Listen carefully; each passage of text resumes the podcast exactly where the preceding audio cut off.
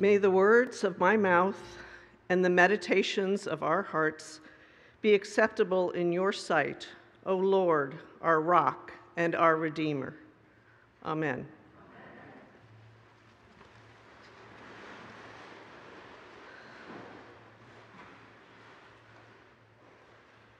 Let's begin with a hypothetical moment. You've just been given a gift that grows if you share the gift with others.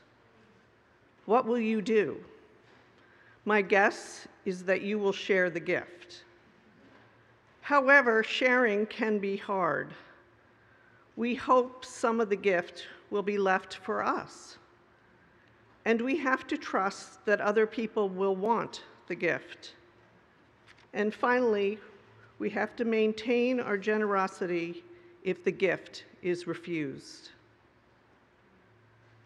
Today is Pentecost Sunday, when the apostles and all of us are given the gift of the Holy Spirit. Pentecost Sunday, for all of its drama of wind and flames and speaking in tongues, is really straightforward. Pentecost Sunday is about how the Holy Spirit enables us to share the gift of Jesus Christ with others. Our work as the laity is not primarily in this church building or on this campus. Our work is in the world. We come to St. Martin's to be together and to be renewed. We leave our church home to go out into the world to do the work God has given us to do. Yes, this work involves good works and our daily labors, but it also involves the work of proclaiming the message of Jesus Christ, our Lord and Savior. As Christians, we do our work in a world that can be indifferent or even hostile to the gift of Jesus Christ. Talking about our beliefs and taking actions based on these beliefs can be awkward. The word awkward means to cause difficulty, to deal with something that is truly hard and may even be embarrassing. I assert that if we are truly evangelizing, we are intentionally being awkward. We are causing difficulty. Let's embrace the awkward. Take joy in the awkward because we are sharing through the gift of the Holy Spirit the gift of Jesus Christ. Here's how I live into the wonderfulness of the awkward. Here's my evangelism story. I preach at St. Martin's, and I also tell people outside of St. Martin's that I am a preacher. Both preaching and talking about preaching are evangelism.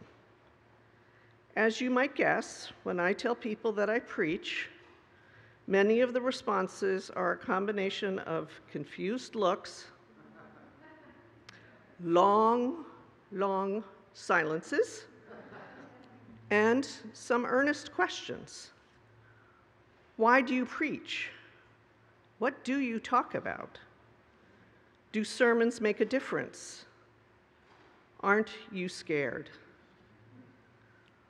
Why do I preach? I preach to sing a song of praise to God. Preaching is my aria of belief. When I preach, I share God's love. The love I have for God and God has for me is real love, with sorrows and joys, failures and achievements.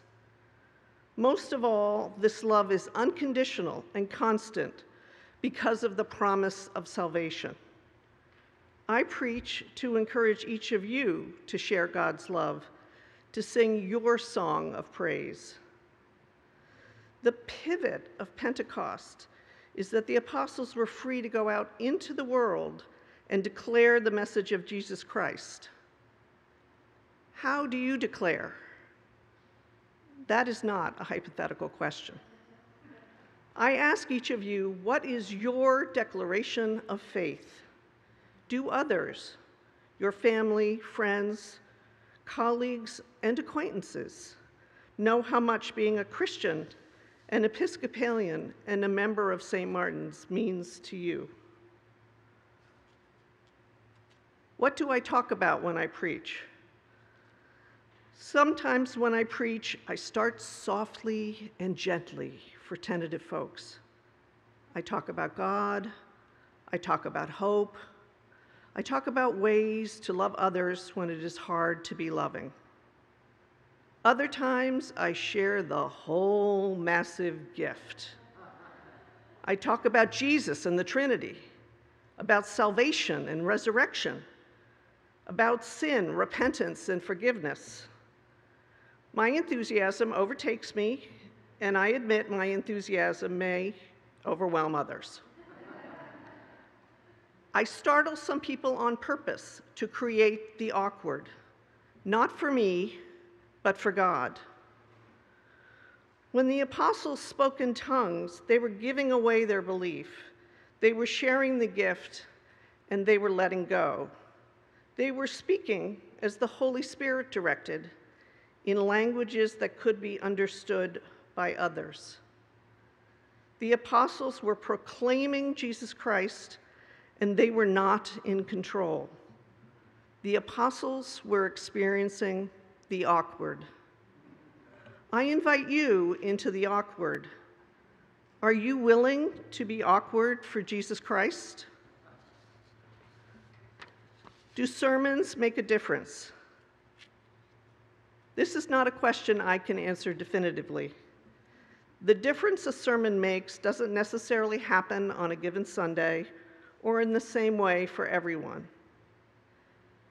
Some years ago, I gave a sermon that evoked extreme reactions.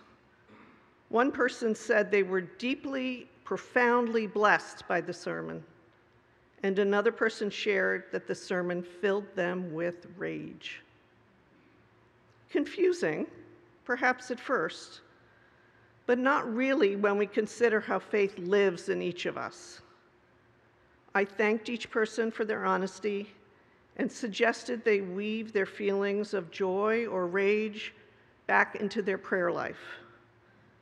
The sermon I preached made a difference only because it prompted further conversations with God. The sermon is never about the sermon itself. A sermon is like the apostles speaking in tongues. One person experiences great joy, another person erupts with anger. Both of these emotions are real experiences of faith. The pur- purpose of a sermon is to share faith with people. God will take it further.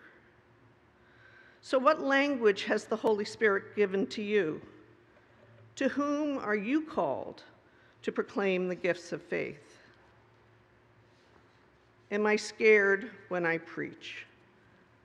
That is such a great question, as it asks, What are you afraid of? Are you afraid of what others think?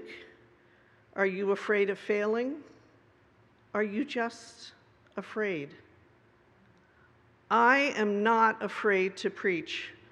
I feel full of courage and joy to talk about God in God's house, surrounded by friends. Preaching is not scary. What is scary is to be a proclaiming Christian in a hostile world, proclaiming, I believe in Jesus Christ, proclaiming, all that I am and all that I may become is because of the courage given to me by the Holy Spirit, proclaiming, I am a breath of love in this world because God's full breath of creation brought me into existence. Proclaiming is scary and exhilarating and awkward. Rational people do not say these things. Faithful people do. This faithful person does. Perhaps faith is not rational, and that is part of the gift. Faith is transformative and transporting, which is wonderfully scary. What is scary for you? How do you proclaim your faith? Let's go back to the trick hypothetical question. What are we going to do with the faith, the gift that grows when we share with others? What are we going to do with our faith in Jesus Christ? Someone may have shown you the way or may be supporting your faith right now. Others need your faith, no matter how tentative or challenged you think your faith may be. Your faith may be a small light and not a huge flame, but your faith really matters. Your faith may be the gift to bring someone out of darkness. Today, my proclamation is emphatic. Your proclamation may be a gentle whisper. All proclamations are gifts worth sharing. At the end of today's service, we will leave this comforting place and encounter a world hostile to Jesus Christ. As a Christian, you may feel afraid and awkward.